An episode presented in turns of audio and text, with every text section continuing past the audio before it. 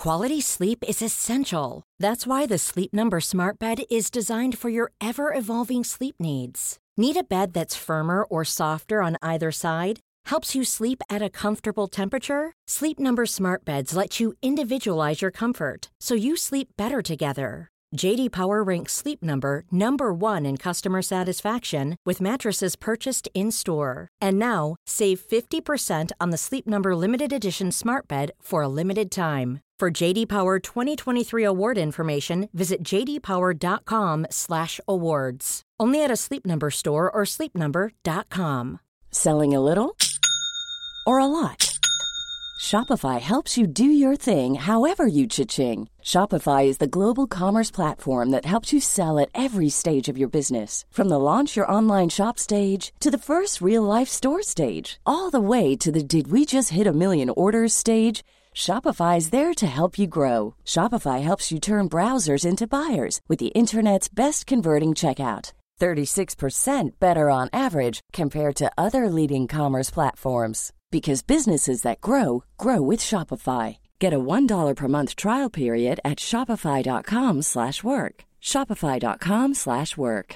Life is full of awesome what ifs, and some not so much, like unexpected medical costs. That's why United Healthcare provides Health Protector Guard fixed indemnity insurance plans to supplement your primary plan and help manage out of pocket costs. Learn more at uh1.com.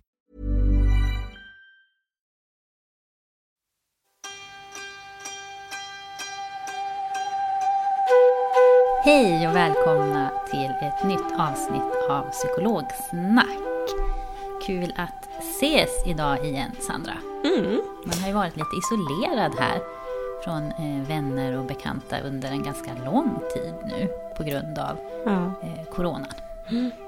Jag tror att det är min, är det min femte eller vecka tror jag som jag jobbar hemifrån.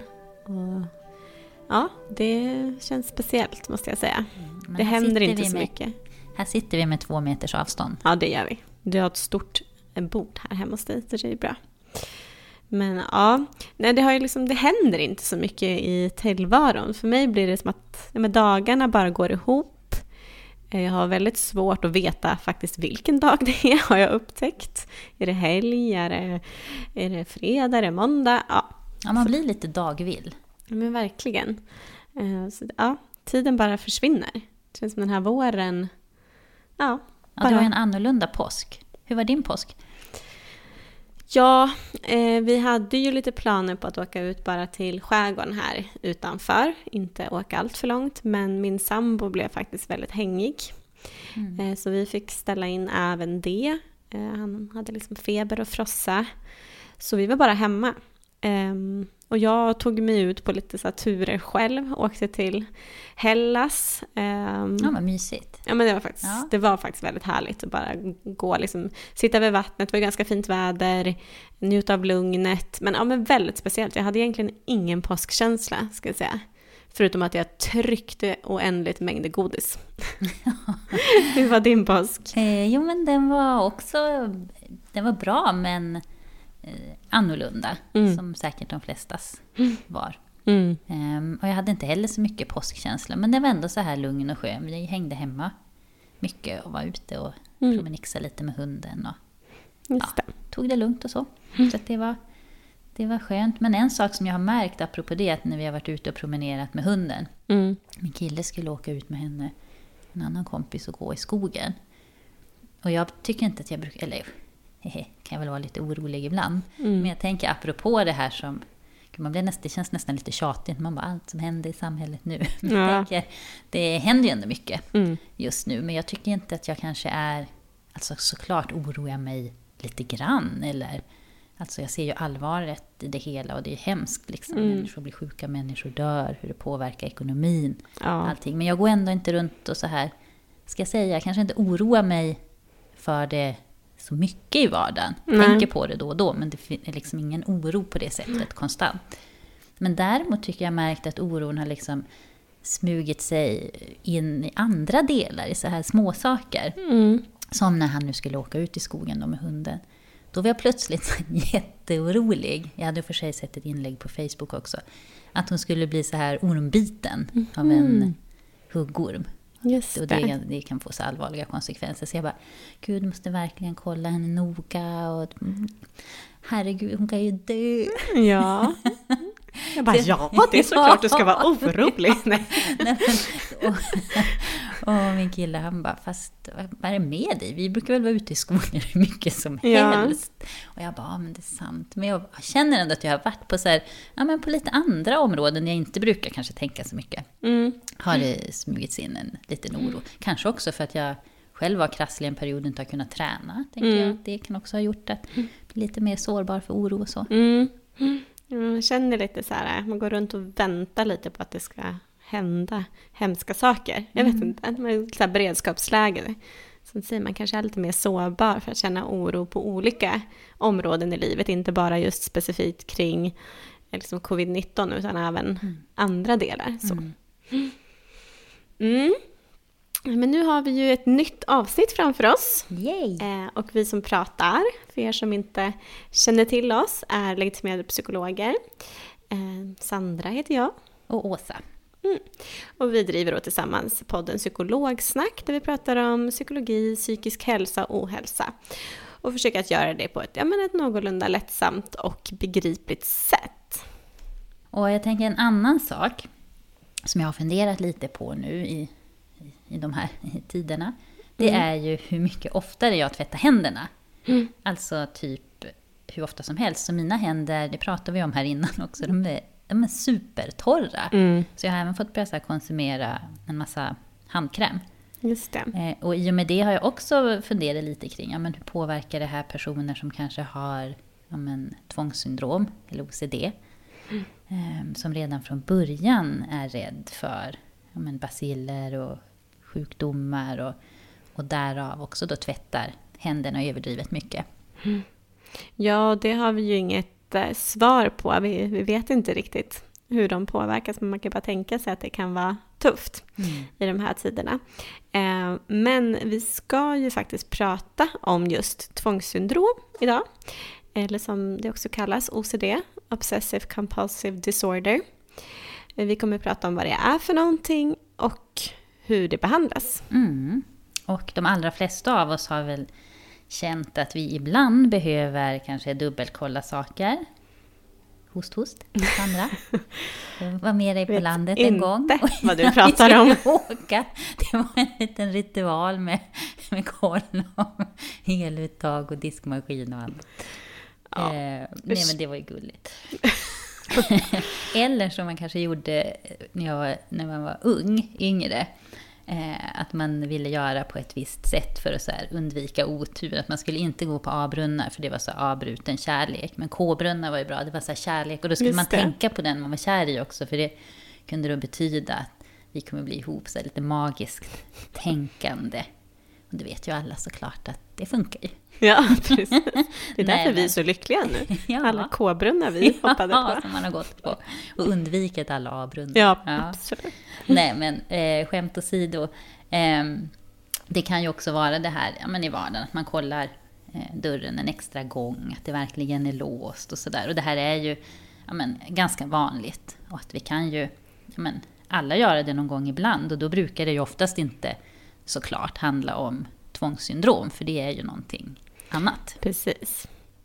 Men om vi istället skulle få, liksom, om vi istället får ångest av att inte tänka eller göra på ett visst sätt, då kan det ju eventuellt handla om tvångssyndrom, liksom om det är mer omfattande. Eh, och tvångssyndrom består egentligen av två delar. Tvångstankar eh, i form av ja, men ofrivilliga, oönskade tankar, det kan vara inre bilder och känslor också, eh, som just ger upphov då till ångest och andra negativa känslor, som i sin tur då leder till den andra delen, kan man väl säga, av tvångssyndrom, som är tvångshandlingar eller kompuls- kompulsioner. Eh, som består av medvetna försök att minska ångesten ja, men genom olika typer av repetitiva handlingar. Mm. Och en person som har tvångssyndrom har ju ofta både tvångstankar och tvångshandlingar. Men man kan också ha enbart tvångstankar. Eh, Och tvångstankar, det kan vara tankar eller fantasier som kommer fast man inte vill det. liksom ofrivilliga. Och de här kan kännas eh, obehagliga och ge ångest eller vara irriterande och störande. Eller det kan också göra så att man känner äckel. Mm.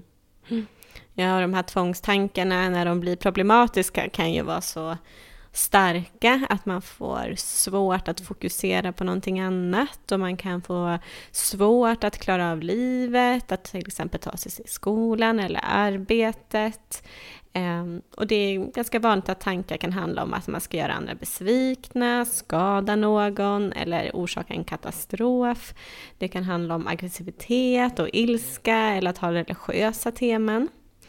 Ehm, och det är också väldigt vanligt att man har liksom tankar som handlar om rädsla för basiller. Att man ska ha tänka tankar kring att man är rädd för att liksom bli smittad av olika typer av sjukdomar. Mm. Det var väl det som vi var inne lite på här och ja. funderade hur det påverkar då just Ja men nu. precis, om mm. man har den där lite basilskräck som man kan säga lite så här till vardags. Mm. Eh, hur är det nu då? Där mm. det överallt står skyltar och folk lägger ut hur man ska tvätta händerna och hur man ska sprita och täcka för munnen och... Hålla avstånd. Ah. Ja.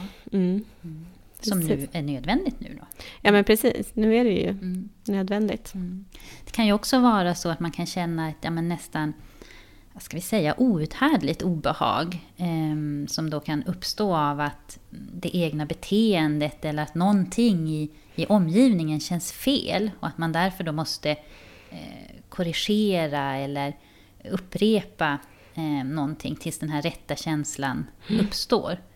Och vid eh, tvångssyndrom så tenderar tankarna att vad ska vi säga, fastna eller gå mm. på rundgång. Eh, och andra symptom kan också då vara, som vi var inne på, magiska tankar eller det kan vara så skrämmande impulser.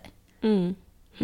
Precis, så om vi ska bara ge några vanliga exempel på vad ofrivilliga tankar kan vara så kan det vara, ja men tänk om det börjar brinna Eh, det är ju den tanken som driver min lilla ritual ute i, eh, på sommarstället. Mm. Det är väldigt, den är väldigt specifik just till det stället ska jag säga. Ja. I, annars har jag inte det, så därför är det ju inte skulle inte nå upp till kriterierna för tvångssyndrom. Nej. Men det är den, liksom, ska säga, den tanken. Ja. Tänk om. Ja. Um, andra liksom, exempel kan vara tänk om jag får aids. Tänk om min mamma dör. Eh, tänk om jag har slängt någonting viktigt. Mm. Där är vi inne på kanske lite så här till gränsen till tankar som en hoarder mm. kan ha, vilket också är någon typ av tvång kan man väl säga. Mm. Och många kan ju anpassa hela sin tillvaro kring att eh, försöka förhindra tvångstankar från att uppstå. Och det här kan ju leda till ja, men långdragna, komplicerade ritualer som görs i syfte att vad ska vi säga, neutralisera tvångstankarna eller att få dem att i stunden försvinna. Och en del personer kan också uppleva att de måste utföra de här handlingarna för att förhindra att det man tänker ska hända i verkligheten. Och de här handlingarna kallas då för tvångshandlingar. Man kan säga att själva drivkraften är att ja, men undvika ångest eller snabbt jaga bort ångesten om den nu inte kan undvikas. Nej. Så tvångshandlingar kan beskrivas som mycket stereotypa handlingsmönster där det är vanligt med upprepningar av hela ritualer.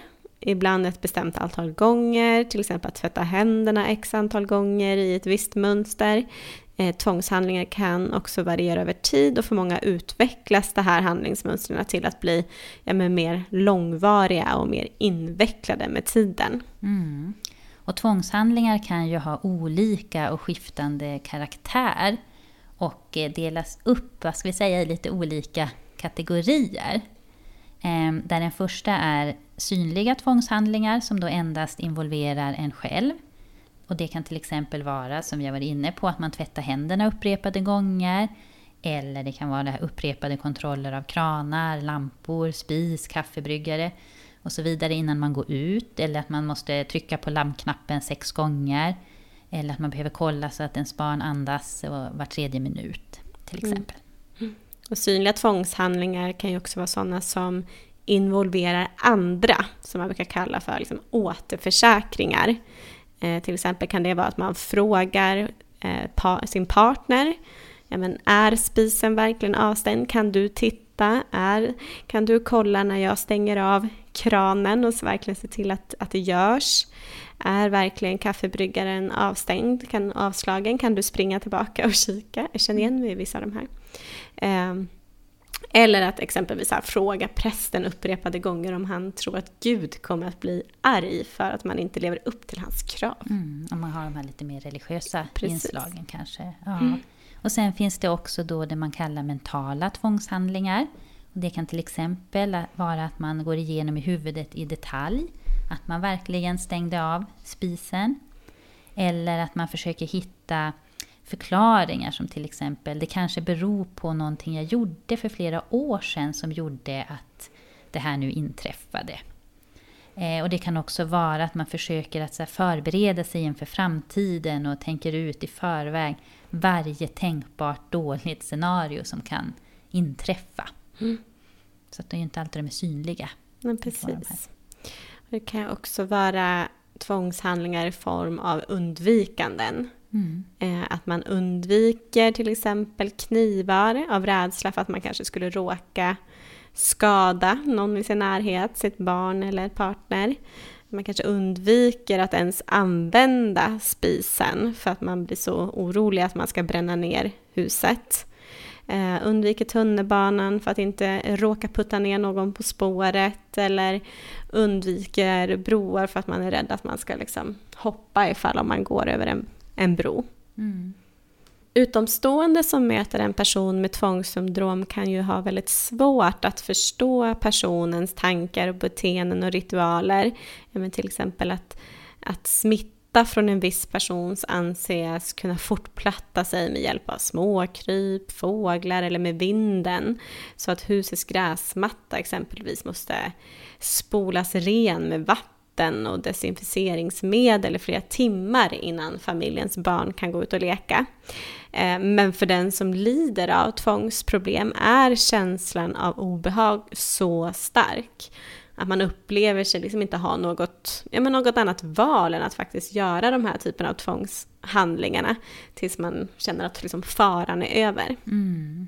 Man kan ju verkligen, som vi har varit inne lite på, säga att själva motorn i tvångshandlingen, det är ju den här lilla eh, kortvariga lättnaden i att osäkerheten, ångesten eller oron ehm, försvinner genom att man utför tvångshandlingen. Eller genom att, som du var inne på, man ber om försäkringar från omgivningen.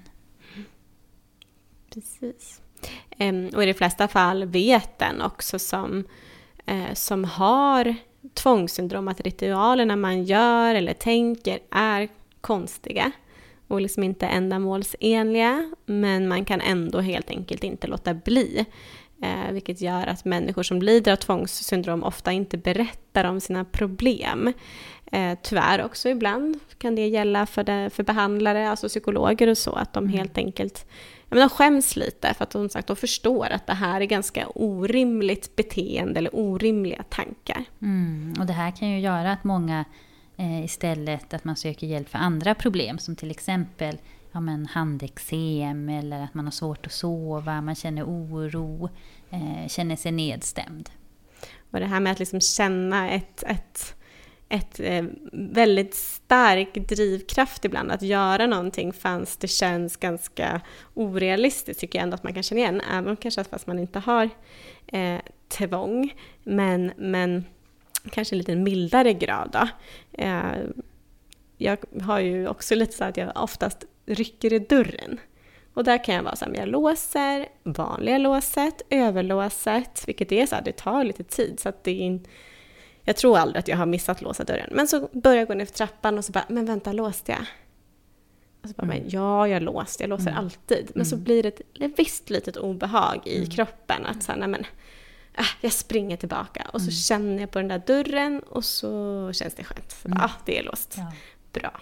Så kan jag liksom ja. gå ja, utan att ha ångest. Jag har en annan liten ritual kopplat till dörr och lås, fast från andra hållet då, från insidan. Mm -hmm. um, utifrån att uh, ja, men det har hänt ganska många gånger att vi, vi säger, ja det har hänt mig också, men kanske mer med min kille att han glömmer nyckeln i ytterdörren. Mm. Så på kvällen när jag ska gå och sova, då måste jag alltid så låsa upp dörren och känna på utsidan. Mm.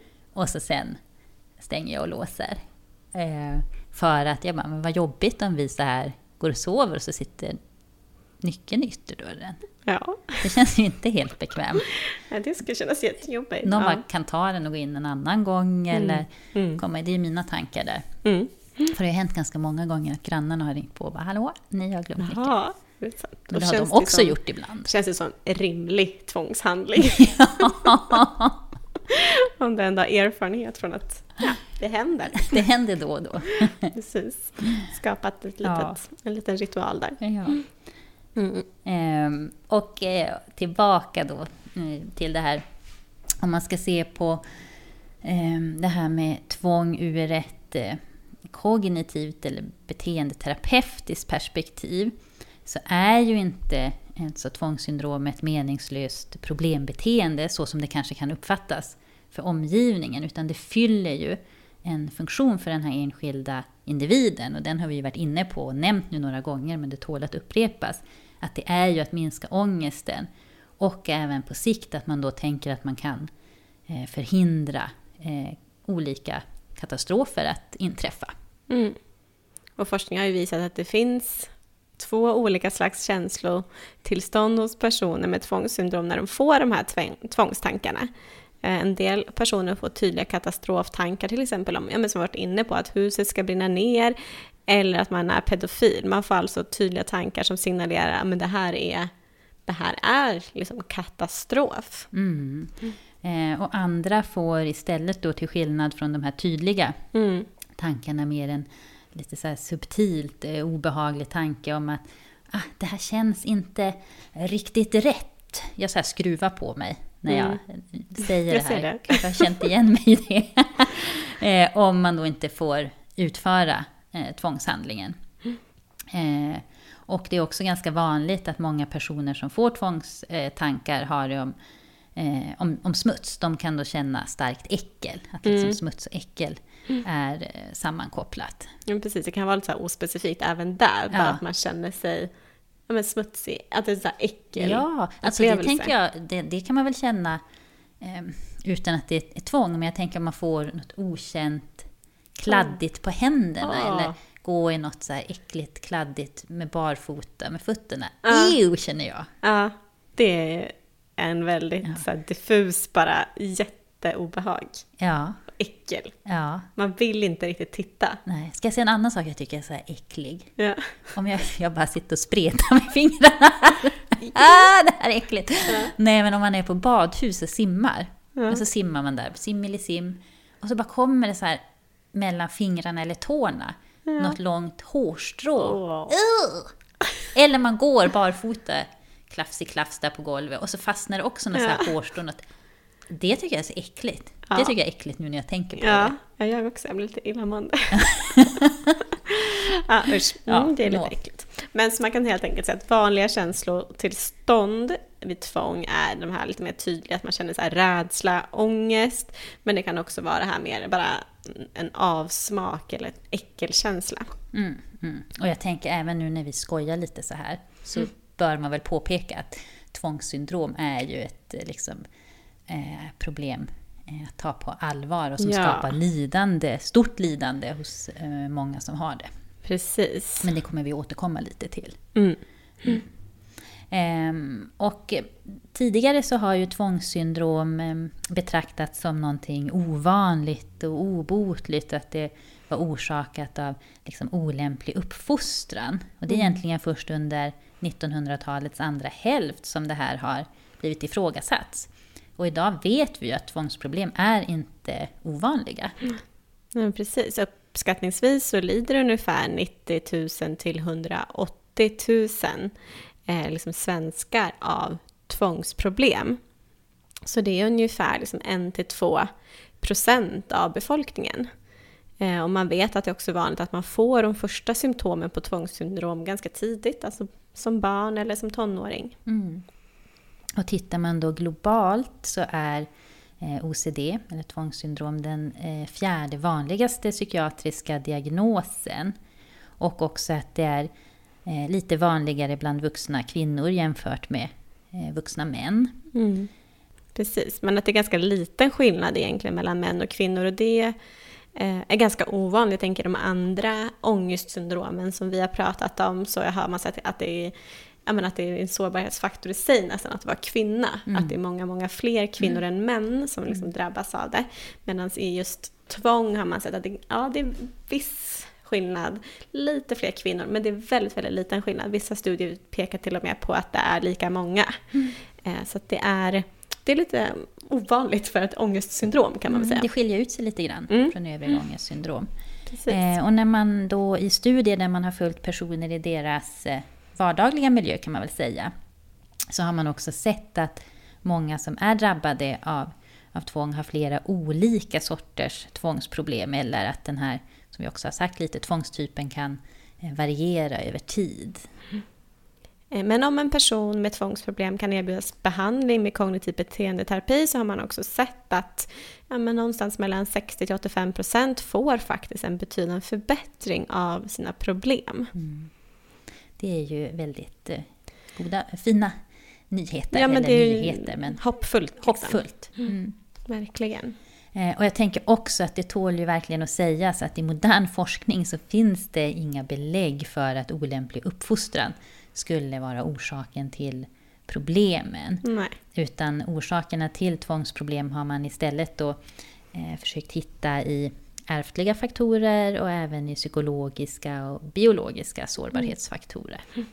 Och när man pratar ärftlighet och gener så innebär det inte att, liksom, att man från födseln är dömd att få de här problemen. Det tycker jag också är viktigt att understryka. Mm. Eh, att orsaken till viss del är genetisk är ingenting konstigt och det betyder inte att det är omöjliga att behandla, utan det innebär helt enkelt att det finns en större risk att vissa erfarenheter under livet kan komma att påverka på ett sätt som kan leda till att man just drabbas av, ja men i det här fallet pratar vi om tvångssyndrom, men också av andra typer av eh, psykologiska problem. Mm, mm. Och man vet också där att eh, våra uppväxtförhållanden kan ha en viss inverkan på om man utvecklar tvångssyndrom.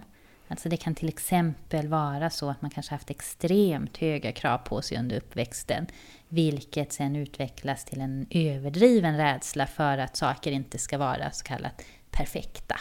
Mm. Så de erfarenheterna vi liksom har under uppväxten verkar alltså eh, bidra till utvecklingen av tvångssyndrom. Eh, men idag kan man inte med säkerhet säga varför någon har tvångstankar och eller eh, tvångshandlingar. Nej, men det man däremot vet är ju hur vi ska bygga upp en bra och effektiv behandlingsplan för att man ska kunna hjälpa en person med förändring och att ja, men faktiskt också återta sitt liv.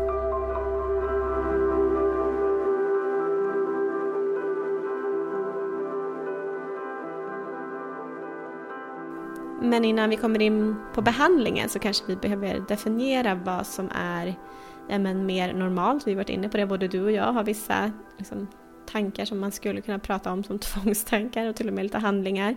Men det är ju, faller ju under normala. Mm. Så att vad är då onormalt? Det vill säga när blir det så pass problematiskt så att det faktiskt blir liksom, kan definieras som tvång.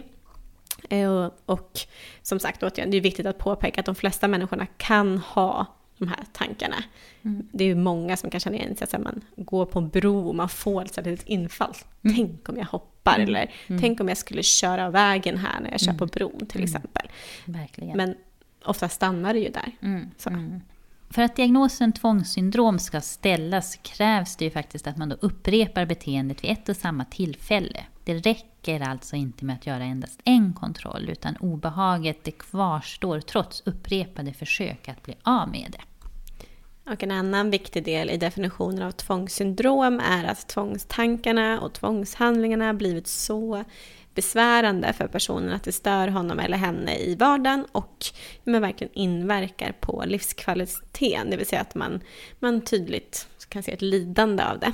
Ja, och ibland kan det också vara så att ja, personen med sån, tvångssyndrom i, liksom i sin ångest kräver att ja, men de närmaste eller familjen ska gå med i de här ritualerna. Och påfrestningen kan ju därför bli väldigt stora för en hel familj eller ens partner. Mm.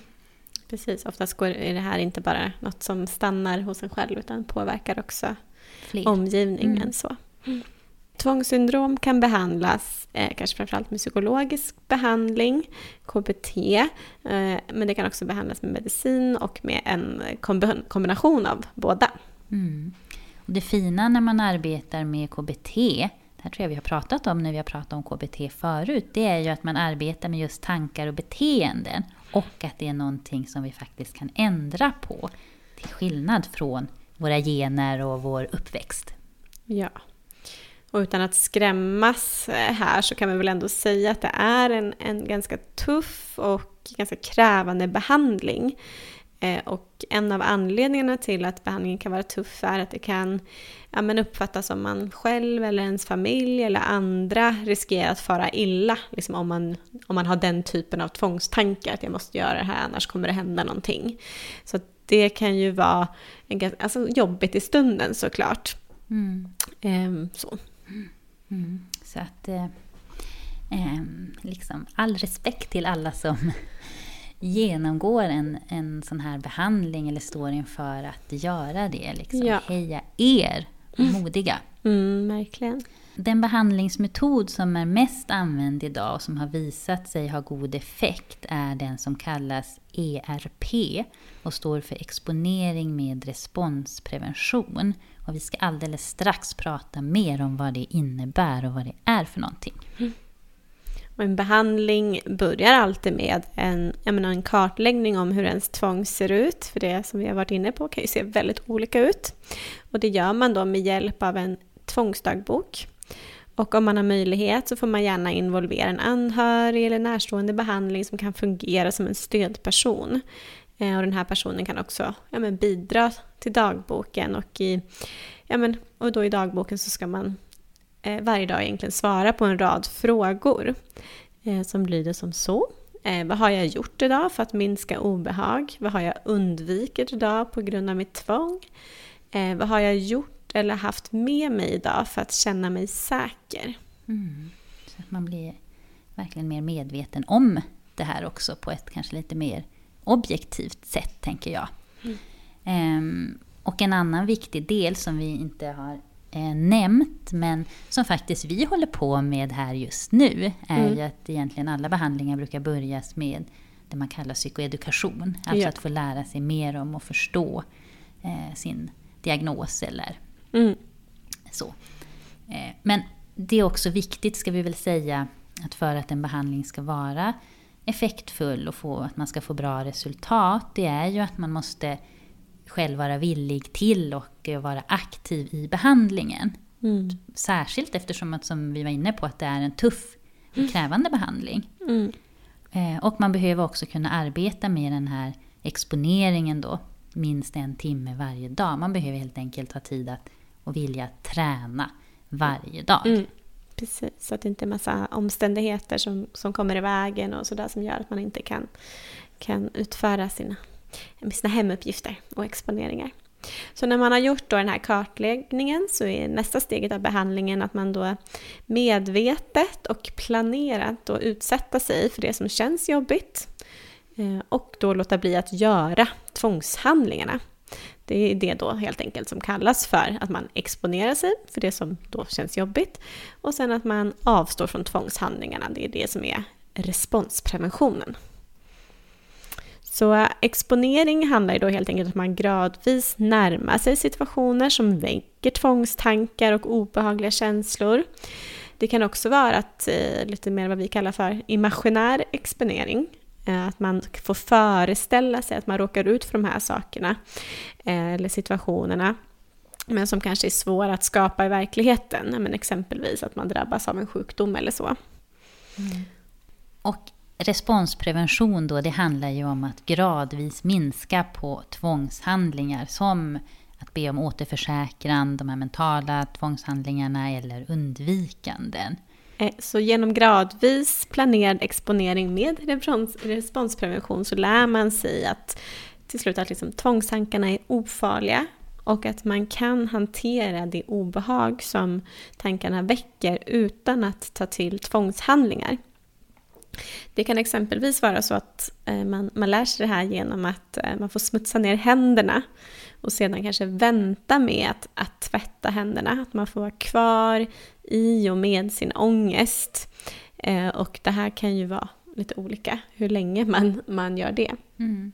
Och under behandlingen är det ju också vanligt att man till slut kommer till att en person får, vad ska man säga, jobba med en form av överinlärning eller att man överdriver beteendet. Så det kanske innebär att man får i uppgift att inte tvätta händerna alls under en dag eller under en eftermiddag.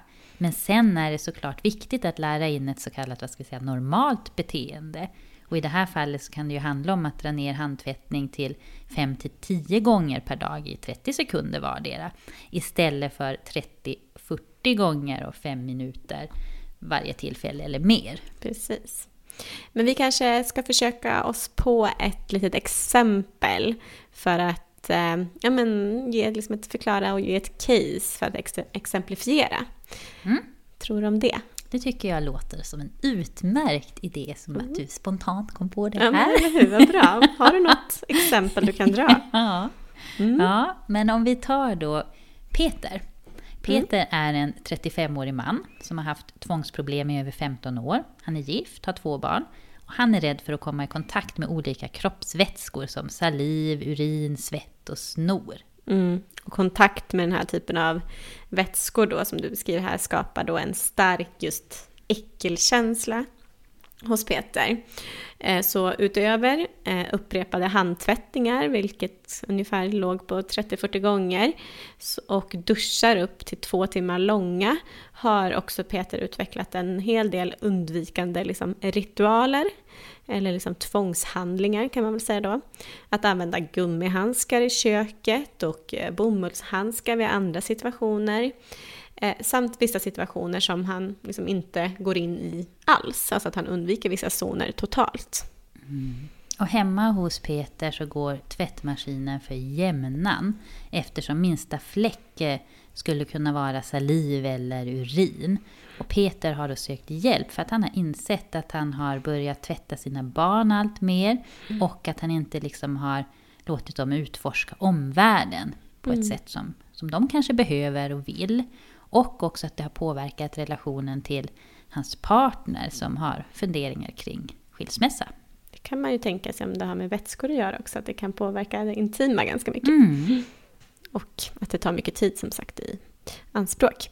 Så under liksom analysfasen då, när man, Peter kommer in här och har sökt hjälp, så framkom det då efter en sån här typ av tvångsdagbok att han kanske la ungefär 4 till 6 timmar per dag åt sina tvångshandlingar. Eh, och att han också påverkades av det här rent liksom, sinnesstämningsmässigt eller så, att han faktiskt kunde nå upp till en diagnos för depression också. Mm. Och målet eh, för Peter med behandlingen var då att tvätta händerna tio gånger per dag, i högst en minut per gång. Samt att eh, duscha tre till fyra gånger i veckan. 50, inte 50 utan 15 minuter mm. per gång. Och faktiskt också ett annat mål, att kunna gå till badhuset mm. tillsammans med sin familj. Precis. Så nästa steg blev då att man upprättade två liksom, olika ångesthierarkier. Eh, ett för badrumsbestyr och en för de här övriga områdena då i hemmet. Och ett exempel då på en första exponeringssession skulle kunna vara att den kan äga rum eh, på kliniken. Eh, och där kan då Peter få vidröra papper som har varit i kontakt med olika ställen i badrummet. Han får då ta på pappret och liksom sprida den här smittan över hela sig själv. Och då, inte ett, liksom, då tillåts ingen handtvättning under hela sessionen. Eh, och liksom regler för normal handtvättning gör, också, görs upp tidigt i behandlingen. Och också öva på det. Mm. Och vid det andra då, eh, träningstillfället eller andra exponeringssessionen så är man istället i familjens badrum där Peter tillsammans eh, med sin psykolog eh, Eh, får träna på att vidröra allt fler ytor. Och sen får han också träna på att föra med sig den här smittan till barnens rum och till övriga huset. Mm. Och hemuppgiften under de här första två veckorna kan man säga då, under behandlingen handlade om att använda toaletten på ett mer normalt sätt och att tvätta händerna högst i fem minuter. Men efter varje händtvättning så får Peter ta i smuts, en smutstrasa då, eh, som varit i kontakt med spolknappen på toaletten. För att på så sätt liksom smutsa ner sig igen. Vad är då en smutstrasa? Ja, det är ju en trasa som man då har liksom antingen då kanske dragit på något ställe i badrummet eller kanske doppat i någon typ av eh, vätska eller så då, ja. som, han, ja. som skapar den här äckelkänslan mm. hos honom. Mm. Så att man, liksom, han får aldrig vara ren i hans eget definitioner om man ska säga. Mm. Duschandet blir då föremål för tidsminskning några veckor in i behandlingen. Men redan från början får Peter där använda smutstrasan direkt efter duschen. Och han får även arbeta med att eh, minska på det här tvättandet av kläder, inte kontrollera sin frus och sina barns beteenden. Mm. Precis. Så det här är liksom en beskrivning lite av så gradvis exponering men där responspreventionen sätter igång ganska direkt. Mm. Eh, och ja, men efter åtta veckor så klarar Peter faktiskt av målen för handtvätt. Eh, man skulle kunna tänka att så här, okay, men det, ett av målen kanske var lite svårare att uppnå. Eh, så därför kanske det här med duschen, att det var lite svårt att få till bara 15 minuters duschtid. Eh, så därför införs en strategi kanske då med ringklocka och stöd från sin fru för att verkligen se till att hålla sig till de här 15 minuterna. Eh, och det är ju återigen det här med liksom smutstrasan är ju väldigt intressant. För att i och med att Peter liksom ständigt känner sig smutsig varje dag när han lämnar badrummet så blir ju liksom resten av huset också besmittat, återigen utifrån liksom Peters definition av det här smutsiga och mm. äckelkänslan. Mm. Så, så, då uppstår ju en typ av så kontinuerlig exponering, vilket verkligen är eh, det optimala behandlingsupplägget, mm. som man kan säga gör att, för annars är det lätt att ritualerna bara förskjuts till någonting annat eller mm. att man hittar en nya typer av tvångshandlingar. Men här blir det lite omöjligt. Mm. Att så här, men nu är hela huset besmittat. Så mm. du kan, kommer inte undan. Kontaminerat. Ja, kontaminerat, precis. Så det blir en ständig exponering egentligen. Mm. Mm. Precis. Eh, och sen när man då följde upp det här efter ungefär tre månader eh, så har faktiskt då visat det sig att Peter hade varit på badhuset tillsammans med sina barn. Så att han hade också liksom tagit steg, kanske, vad vet vi, men i för honom en värderad riktning. Mm. Precis. Mm. Och det är ofta så det kan se ut med den här typen av behandlingar, att man ser den största effekten inte direkt efter avslutad behandling, utan ytterligare liksom en, en, en, en tid framåt. Så. Mm. Och vi gick inte igenom det här, men i vissa behandlingar så finns det ofta någon typ av så kognitivt inslag. Där kan det vara liksom mer traditionella kognitiva metoder som att man liksom ifrågasätter sina tankar och rimligheten i tankarna. Eh, och på senare tid har det också blivit vanligare med vissa inslag av ACT, alltså Acceptance and Commitment Therapy, där man tittar på mer konsekvenserna av tvång. Man har lite en annan eh, förhållningssätt till tankar. Mm. Och vanligtvis så ser man ju ritualer som ett sätt att minska ångest, men det leder ju faktiskt också vanligtvis till att personen hindras från att delta i ett mm. meningsfullt mm. liv. Ja, men till exempel som förälder, kollega eller partner. Mm. Och genom att acceptera tankar utan att hålla på att argumentera bort dem och genom att betona aktiviteter som ger mål och mening för individen så skiftar man också fokus för behandlingen. Mm. Som att han faktiskt gick till badhuset och badade med, med sin familj. Ja, men precis. Det är ju inte svårt att föreställa sig att det kommer i vägen om man lägger fyra till sex timmar av sin vakna tid på tvångsritualer och mm. liksom tvångshandlingar. Mm. Eh, så det är såklart att det är vissa saker i livet som måste få stå åt sidan. Mm. Mm. Vi har en leksugen hund här i ja. bakgrunden tycker att vi har suttit stilla tillräckligt länge nu. Ja, men vi närmar ju oss faktiskt eh, slutet mm. av avsnittet. Mm. Precis. Så vi kanske kan börja sammanfatta. Ja. ja. Och det är viktigt att säga att tvångssyndrom beror ju inte på felaktig uppfostran. det är liksom, sjukdomen är ingens fel. Mm. Och att veta att ja, men, du är inte ensam. Många andra människor har tvångssyndrom. Mm. Och OCD eller tvång leder inte till att man liksom förlorar förståndet eller får en psykos eller iscensätter sina tvångstankar, snarare tvärtom. Mm. Man blir väldigt, väldigt, man kanske blir extra försiktig till och med. Mm. Och ens behov av att fråga, begära bekräftelser och försäkringar av andra hänger samman med en oförmåga till att lita till eh, sina egna sinnen vilket då är kännetecknande för tvångssyndrom. Att man har svårt för att känna sig säker är ju ett handikapp som man faktiskt kanske också får lära sig att, att leva med. Och kom ihåg att varje undvikande och åtgärd för säkerhets skull är ett uttryck för sjukdomen. Och genom att följa de här känslorna så lurar man sig själv och ja, men underhåller sjukdomen. Det blir liksom ett vidmakthållande i det. Mm. Och KBT och eller läkemedelsbehandling är ju väldigt bra behandlingsalternativ. Mm.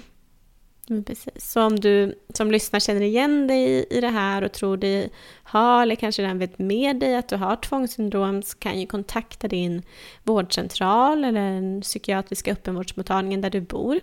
Och du kan ju också vända dig till 1177 för att få liksom, eh, rådgivning. Men ja, det det kanske inte går att komma fram nu och man kanske faktiskt ska ta någon annan väg nu när det är ja, coronatider och vi inte ska belasta i, i onödan. Men i vanliga fall är det ett bra sätt att, att ja, ta sig fram. Mm. Men om man lyssnar på det här när eh, corona har passerat, Precis. då kan man använda sig oh, av den vägen. Vi hoppas att det är snart. Mm. Men och, är du... Mm. är du ung så kan du också vända dig till din eh, ungdomsmottagning, eller BUM, eller BUP. Och du kan också kika in på umo.se, det är ungdomsmottagning på nätet. Och mm. även internetpsykiatri.se har ju eh, information mm. och behandlingar online. Mm. Precis, och sök hjälp. Ja. Alltså, som sagt, man, att ha de här tankarna och så kan ju många gånger upplevas som att man känner sig lite knasig och konstig. Men det här är ju inget konstigt för vården. Vi är ju kunniga och kan veta om det här med tvång så, mm. så sök. Um, ja. Mm. Det var det. Det var det. Som vi hade tänkt ta upp idag. Ja. Eh, och eh, idag, vi brukar ju vanligen, allra oftast du och jag spela in på helgen. Mm. Nu spelar vi ju en fredag, mm. så inför helgen. Ja, det känns lite lyxigt att ja, ha så helgen lyxigt. framför sig. Ja. Mm. Det ska bli skönt. Vad har du för planer? Men nu, det blev ju inte eh, sommarstället eh, påsken. Eh, men nu har min sambo varit frisk här flera dagar. Så nu ska vi åka ut och fixa lite i trädgården och kanske grilla. Oh, jag längtar till att grilla. Gud, Vara ute och njuta ja. och fixa lite med båt och så. Du ja, då? Härligt. Ja, men jag ska faktiskt eh, börja här nu med en eh, promenad mm. med voven. Och sen ska jag ikväll ha en eh, digital AV med några mm. kompisar. Åh, oh, vad trevligt. Ja, så det ska bli trevligt. Och sen blir det lite kalas eh, i helgen och så. Mm. Mm, utomhus. Utomhus. Ja, men det, det känns som att det ska bli en mysig helg. Ja, det låter bra. Ja, men vi ska väl också som alltid avrunda med att säga tack till Jenny Segerheim för ljud och klippning. Utan dig, ingen podd. Precis, och tack till Ulf Solulf Svedlund för musiken. Podden skulle bli så tråkig om vi inte hade någon musik i den. Så tack! Ja, tack. Hej då! Hejdå!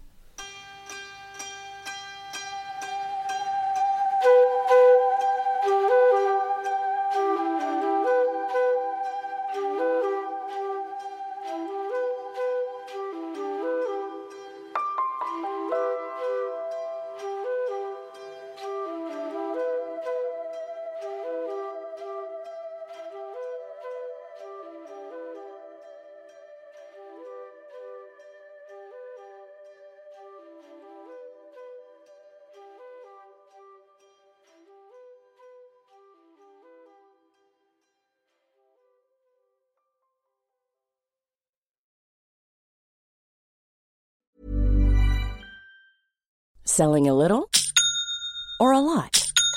Shopify helps you do your thing however you cha-ching. Shopify is the global commerce platform that helps you sell at every stage of your business. From the launch your online shop stage to the first real life store stage, all the way to the did we just hit a million orders stage.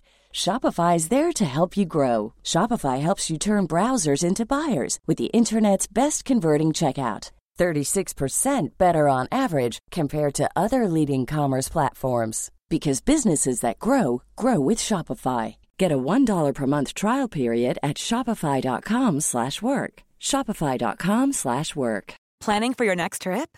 Elevate your travel style with Quince. Quince has all the jet-setting essentials you'll want for your next getaway, like European linen, premium luggage options, buttery soft Italian leather bags, and so much more. And is all priced at 50 to 80% less than similar brands. Plus, Quince only works with factories that use safe and ethical manufacturing practices. Pack your bags with high-quality essentials you'll be wearing for vacations to come with Quince. Go to quince.com/pack for free shipping and 365-day returns. Imagine the softest sheets you've ever felt. Now imagine them getting even softer over time. That's what you'll feel with Bowl and Branch's organic cotton sheets. In a recent customer survey, 96% replied that Bowl and Branch sheets get softer with every wash. Start getting your best night's sleep in these sheets that get softer and softer for years to come. Try their sheets with a 30-night guarantee. Plus, get 15% off your first order at bowlandbranch.com. Code BUTTERY. Exclusions apply. See site for details.